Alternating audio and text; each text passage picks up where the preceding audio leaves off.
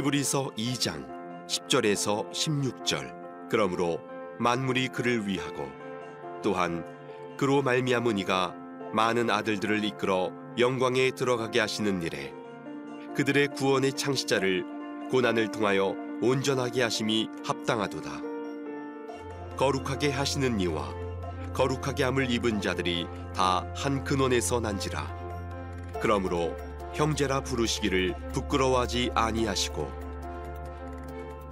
이르시되 내가 주의 이름을 내 형제들에게 선포하고 내가 주를 교회 중에서 찬송하리라 하셨으며 또 다시 내가 그를 의지하리라 하시고 또 다시 볼지어다 나와 및 하나님께서 내게 주신 자녀라 하셨으니 자녀들은 혈과 육에 속하였음에 그도 또한 같은 모양으로 혈과 육을 함께 지니심은 죽음을 통하여 죽음의 세력을 잡은 자 곧 마귀를 멸하시며 또 죽기를 무서워함으로 한평생 매여 종노릇하는 모든 자들을 놓아주려 하심이니 이는 확실히 천사들을 붙들어 주려 하심이 아니요 오직 아브라함의 자손을 붙들어 주려 하심이라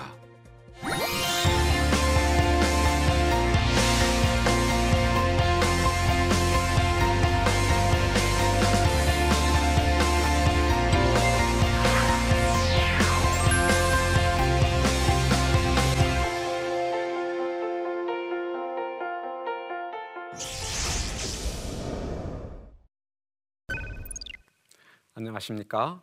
저는 에스라 성경 대학원 대학교에서 신약을 가르치고 있는 양용희 교수입니다.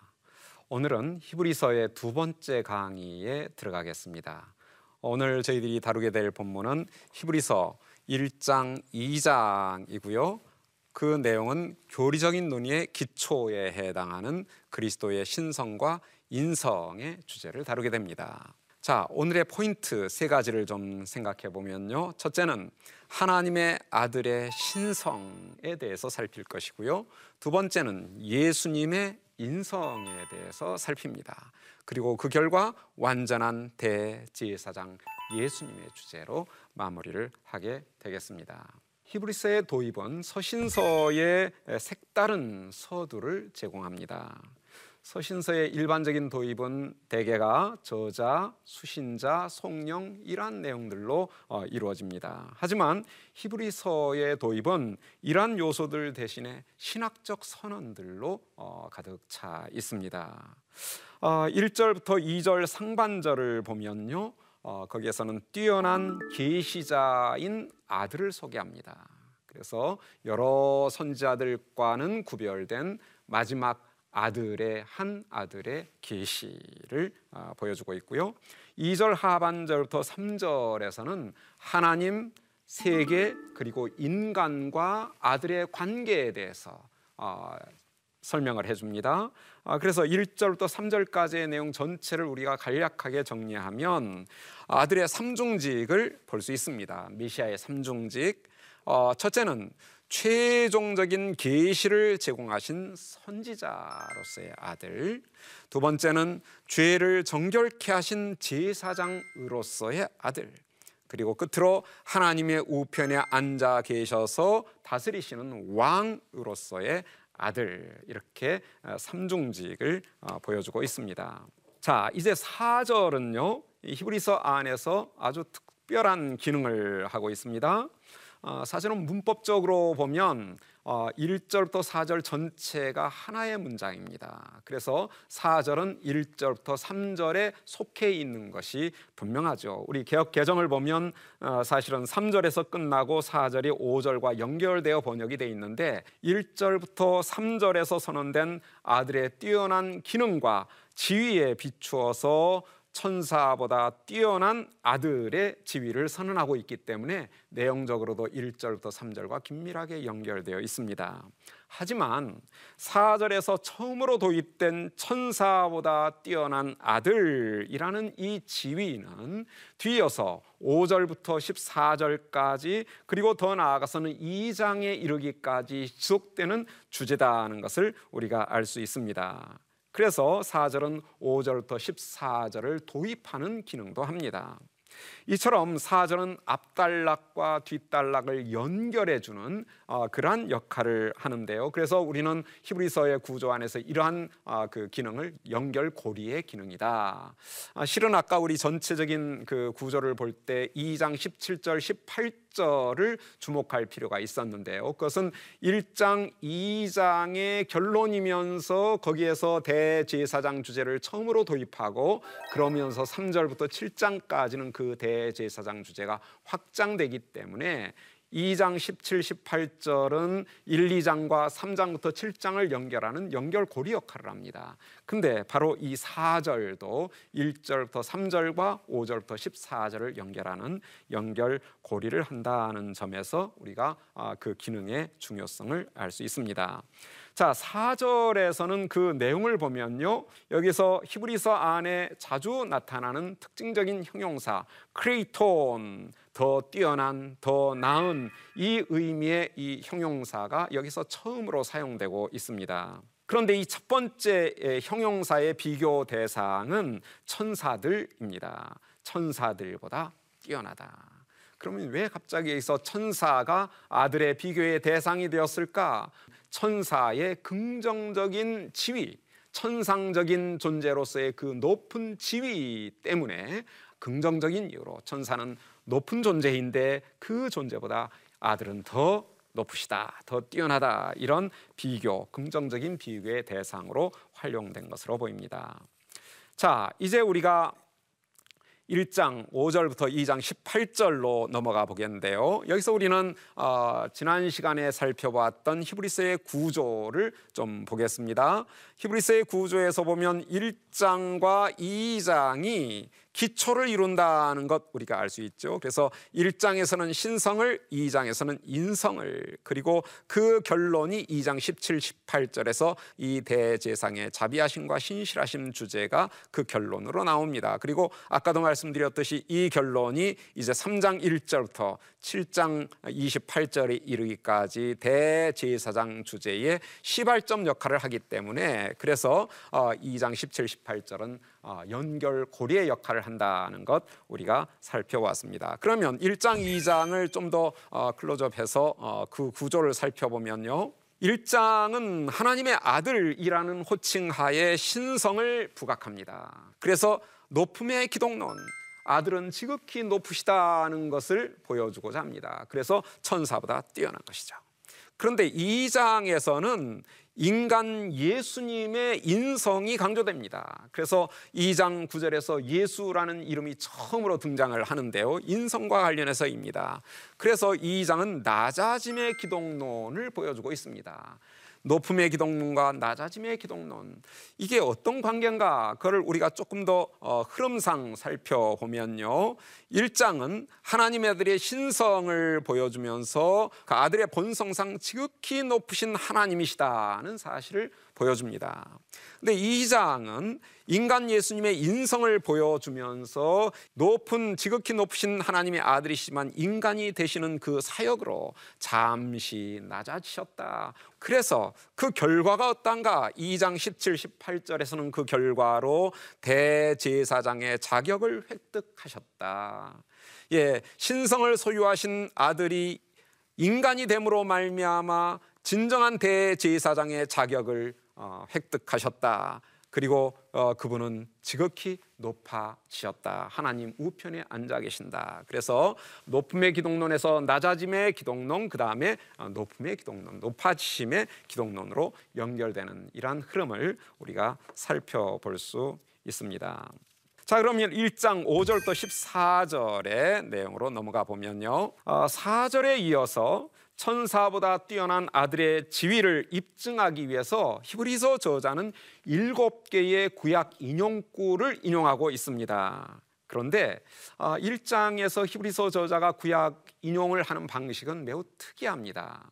왜냐하면 어, 아주 짧은 도입과 더불어 때로는 도입구가 없기도 합니다. 인용이 되고 그리고 인용이 끝난 다음에는 어떤 설명도 덧붙이지 않고 다음 인용으로 넘어가는 아주 독특한 방식입니다. 이것은 히브리서가 다른 곳에서 구약을 인용할 때의 방식과는 전혀 다른 그래서 어떤 분들은 히브리서를 딱 펼쳤을 때 1장을 읽어 나가면서 끊임없이 나열되는 구약의 인용구 때문에 상당히 당황스러워하는 경우도 있을 수 있는데요. 어, 그런데 여기에는 히브리서 저자의 중요한 의도가 있어 보입니다. 이것을 통해서 아들과 어, 천사를 가장 인상적으로 대조시키고자 하는 비교하고자 하는 의도가 있어 보이는데요. 그래서 일곱 개의 인용구가 그 주제가 무엇인가, 누구에게 돌려지는 인용구인가의 개수를 보면 흥미롭습니다.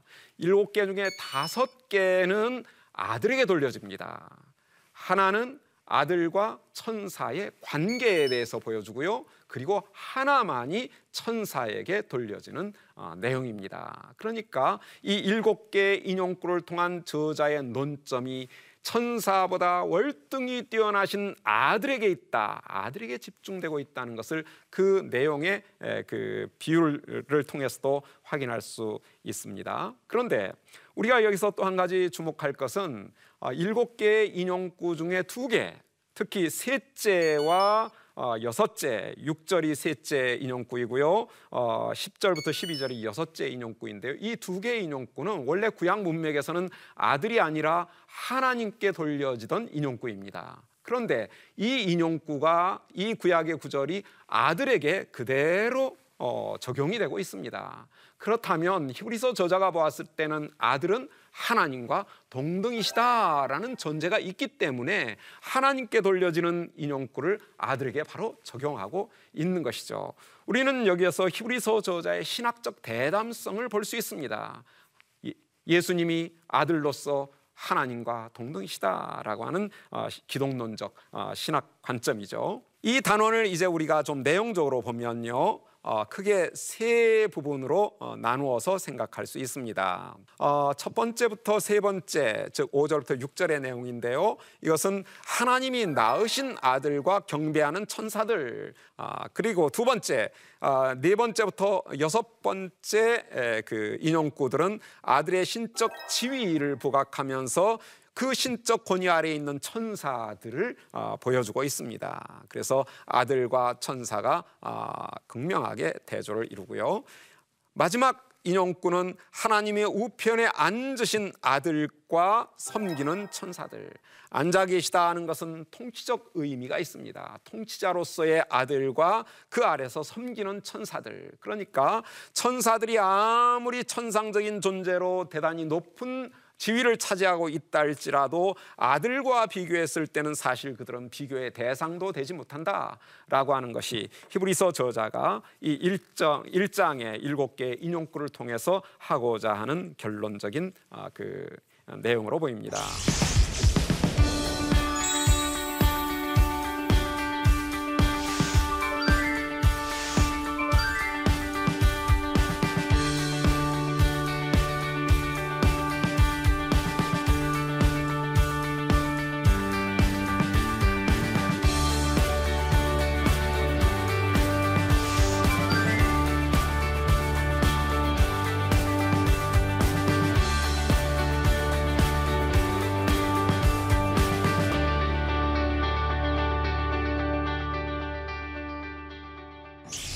적용적 권면으로 우리가 좀 넘어가겠는데요. 2장 1절부터 4절에서는 경고를 포함한 어, 권면 단락이 소개가 됩니다. 그래서 어, 교리를 얘기했을 때는 그 교리로 끝나지 아니하고 그 교리의 기초에서 권면을 하고 있는 이게 히브리서 저자의 그 독특한 아, 그 논증 방식, 권면 방식이고요. 2장 5절부터 18절까지 어, 천사와 구별되신 완전한 인간 예수님의 모습이 그려지고 있습니다. 자, 여기에서는요. 시편 8편 4절부터 6절까지가 인용되고 그 인용된 내용을 해석하는 방식으로 아들의 낮아심과 그분이 누리게 되는 궁극적 영광을 논증해 보입니다. 그런데 시편 8편은 원래 구약의 문맥에서는 우주의 주권자이신 하나님을 찬양하는 내용이 담겨져 있습니다.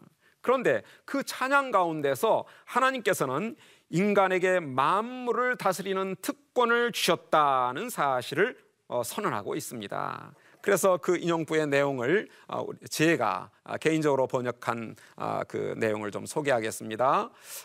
일행부터 오행까지 있는데요. 제가 좀 읽겠습니다. 일행 사람이 무엇이기에 주께서 그를 생각하시며 이행 인자가 무엇이기에 그를 돌보십니까? 삼행 주께서 그를 천사들보다 잠시 낮아지게 하시고 사행 그를 영광과 존귀로 관을 씌우시며 오행 만물을 그의 발 아래 복종하게 하셨습니다.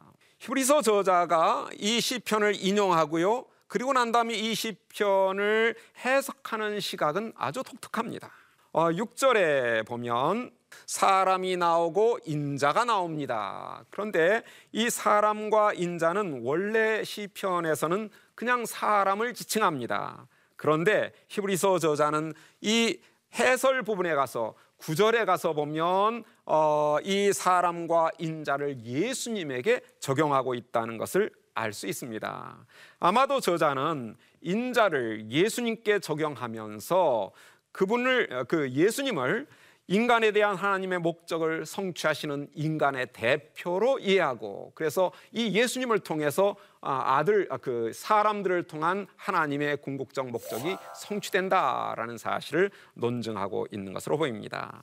자, 그러면 이제 8절 하반절부터 9절에서는 바로 인용된 이 시편을 히브리서 저자가 어떻게 적용하는가 해석하는가를 좀 살필 수 있는데요. 먼저 구절부터 보겠습니다. 구절을 제가 읽어 보겠습니다. 오직 우리가 천사들보다 잠시 동안 못하게 하심을 입은 자 곧 죽음의 고난 받으심으로 말미암아 영광과 존귀로 관을 쓰신 예수를 보니 여기에 일행의 사람 이행의 인자를 예수님에게 연결하면서 어, 삼행과 사행에 있는 어, 천사들보다 잠시 낮아지게 한다. 영광과 종기로 관을 씌우신다. 이 내용을 예수 그리스도의 죽음에 그리고 예수 그리스도의 부활 이후의 승천에 연결시켜서 적용을 하고 있다는 것을 알 수 있습니다. 그래서 천사들보다 잠시 낮아지신 분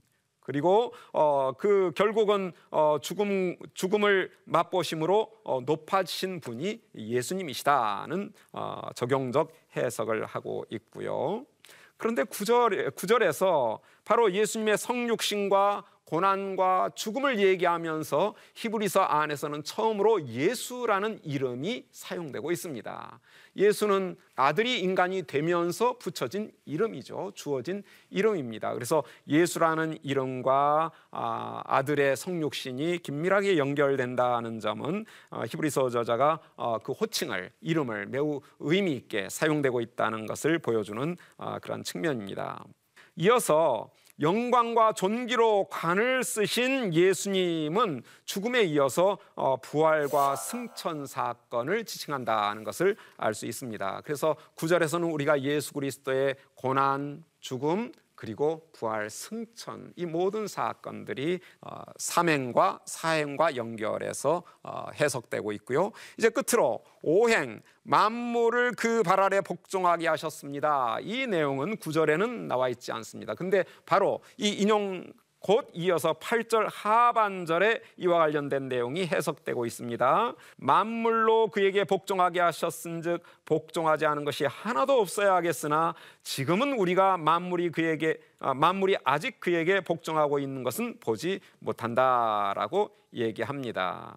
이 오행은 이 8절 하반절에 예수님의 최종적 승리를 기술하고 있는 것인데요.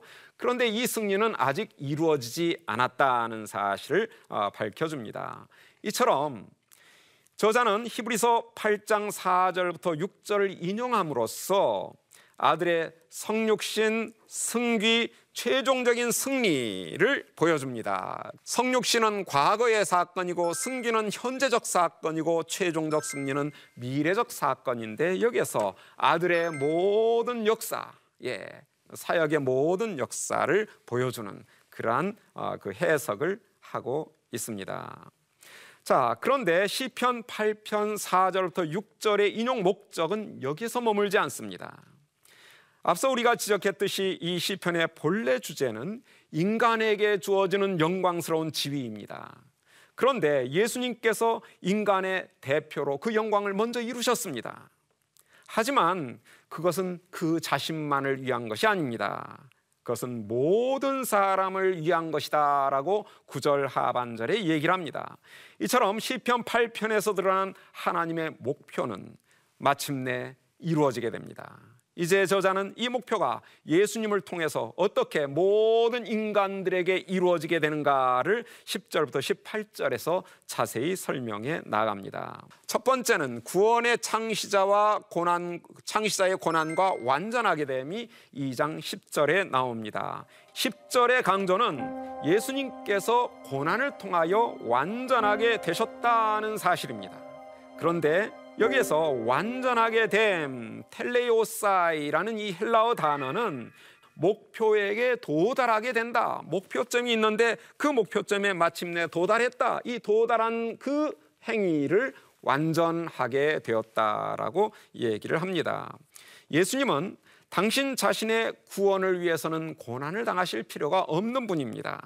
그러나 다른 사람들을 구원하게 하기 위하여 그분께서 고난 당하시는 것이 절대적으로 필요했다라고 히브리서 저자는 선언합니다. 그런데 하나님께서 당신의 아들을 고난받게 하는 것을 원하실 리가 없습니다. 어떤 아버지가 자신의 아들이 고난받는 것을 원하겠습니까? 그럼에도 불구하고 하나님께서 아들을 고난받게 하여 완전하게 하시는 것은 마땅한 일이다라고 선언합니다. 왜 그런가? 그것은 많은 아들들을 영광으로 이끄시는 과정에서 아들의 고난이 반드시 필요하기 때문인 것입니다. 히브리서에서 어, 구원이라는 개념을 우리가 잠깐 좀 생각해 보면요. 이 구원은 우리가 일반적으로 생각하듯이 죽음의 권세로부터의 구출을 의미하는 것이 아닙니다. 어, 물론 그러한 의미가 있죠. 중요합니다. 그래서 어, 8장부터 10장에서는 그 문제를 중요하게 다룹니다. 그러나 그것은 한 측면이고요. 그 다음에 또 한 가지 의미가 있습니다. 그것은 영광에 이르게 되는 적극적인 측면입니다. 그래서 구원의 소극적인 측면은 구출적인 측면이라면 적극적인 측면은 영광에 이르게 되는 그러한 구원의 측면이 있다.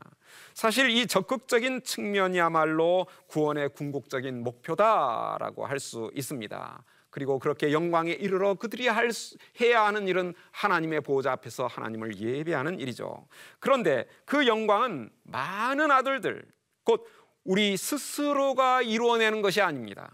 그것은 하나님께서 당신을 거역하고 떠났던 많은 아들들을 영광으로 이끄시기 위해서 한 번도 거역한 적이 없는 한 아들을 고난당하게 하셨기 때문입니다. 당신의 아들에 대한 하나님의 이러한 조치가 마땅한 것은 그것이 인간 곧 아들들을 위한 그분의 궁극적인 목표인 구원을 이루기 때문입니다. 자, 두 번째는 어, 예수님과 신자들의 일체적인 관계에 대해서 얘기해 줍니다. 11절부터 13절에서 누구든지 하나님께 나아가 그분을 섬기기 위해서는 거룩하게 되어야 합니다.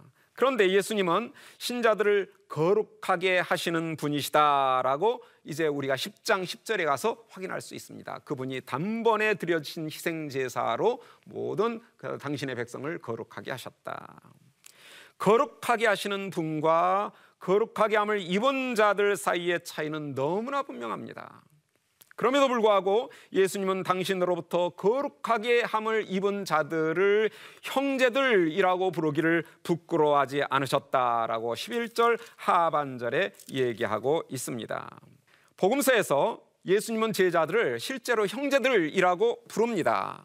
마가복음 3장 34, 35절에 보면 둘러 앉은 자들을 보시며 이르시되 내 어머니와 내 동생들을 보라 누구든지 하나님의 뜻대로 행하는 자가 내 형제요 자매요 어머니이니라 예수님께서는 당신의 제자들을 향하여 내 형제다라고 말씀을 하신 것이죠. 그런데 히브리서 저자는 예수님과 신자의 이 형제 관계가 그분의 자비롭고 신실한 대제사장이 되시는데 얼마나 중요한가를 17, 어, 18절에서 확인해 줍니다. 이제 세 번째로는요.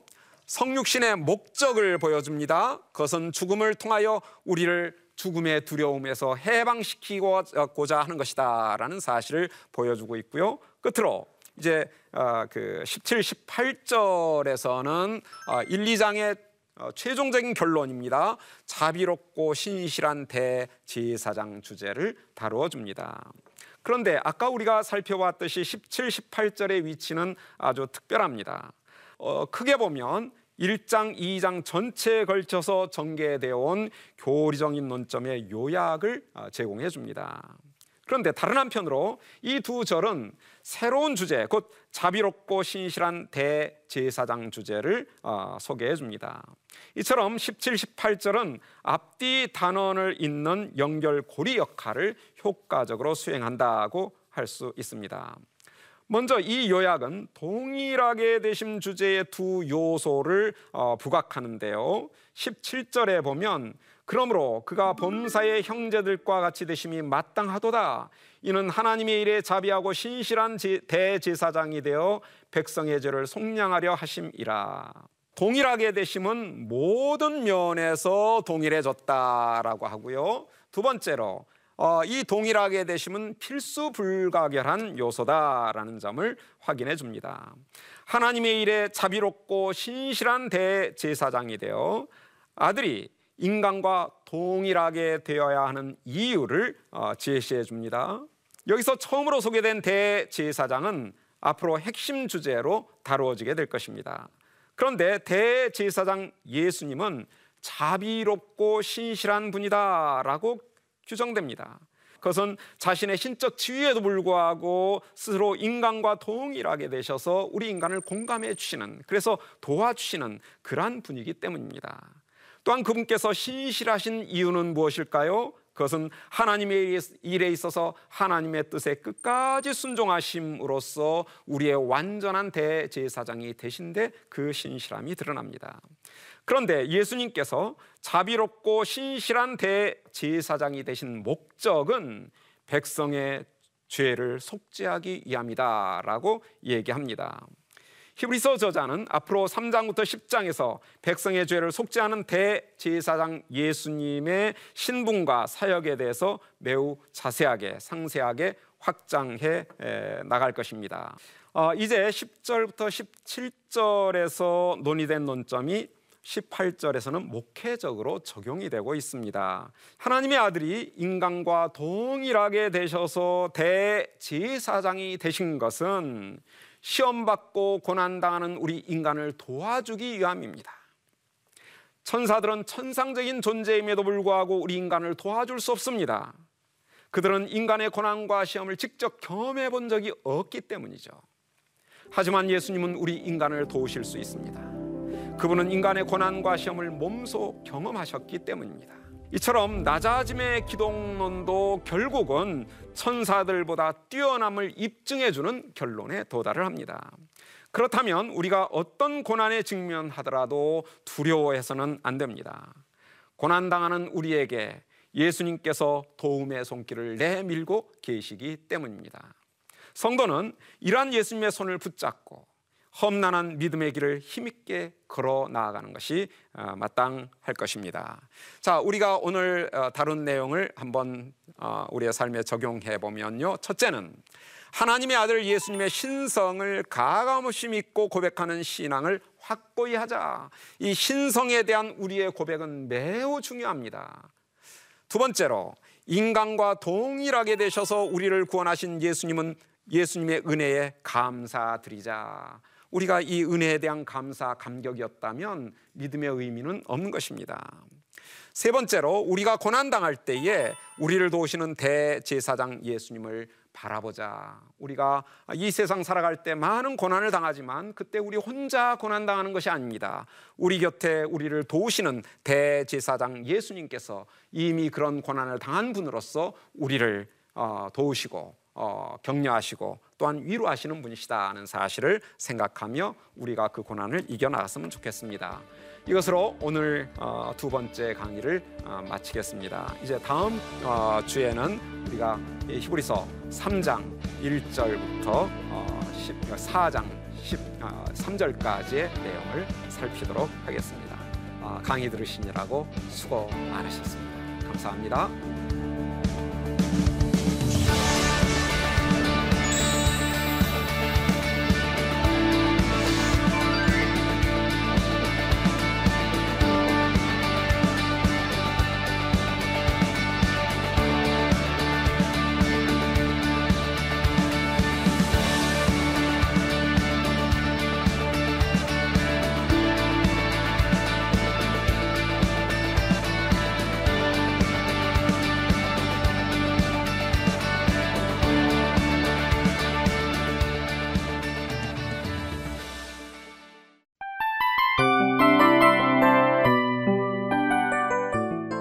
이 프로그램은 청취자 여러분의 소중한 후원으로 제작됩니다.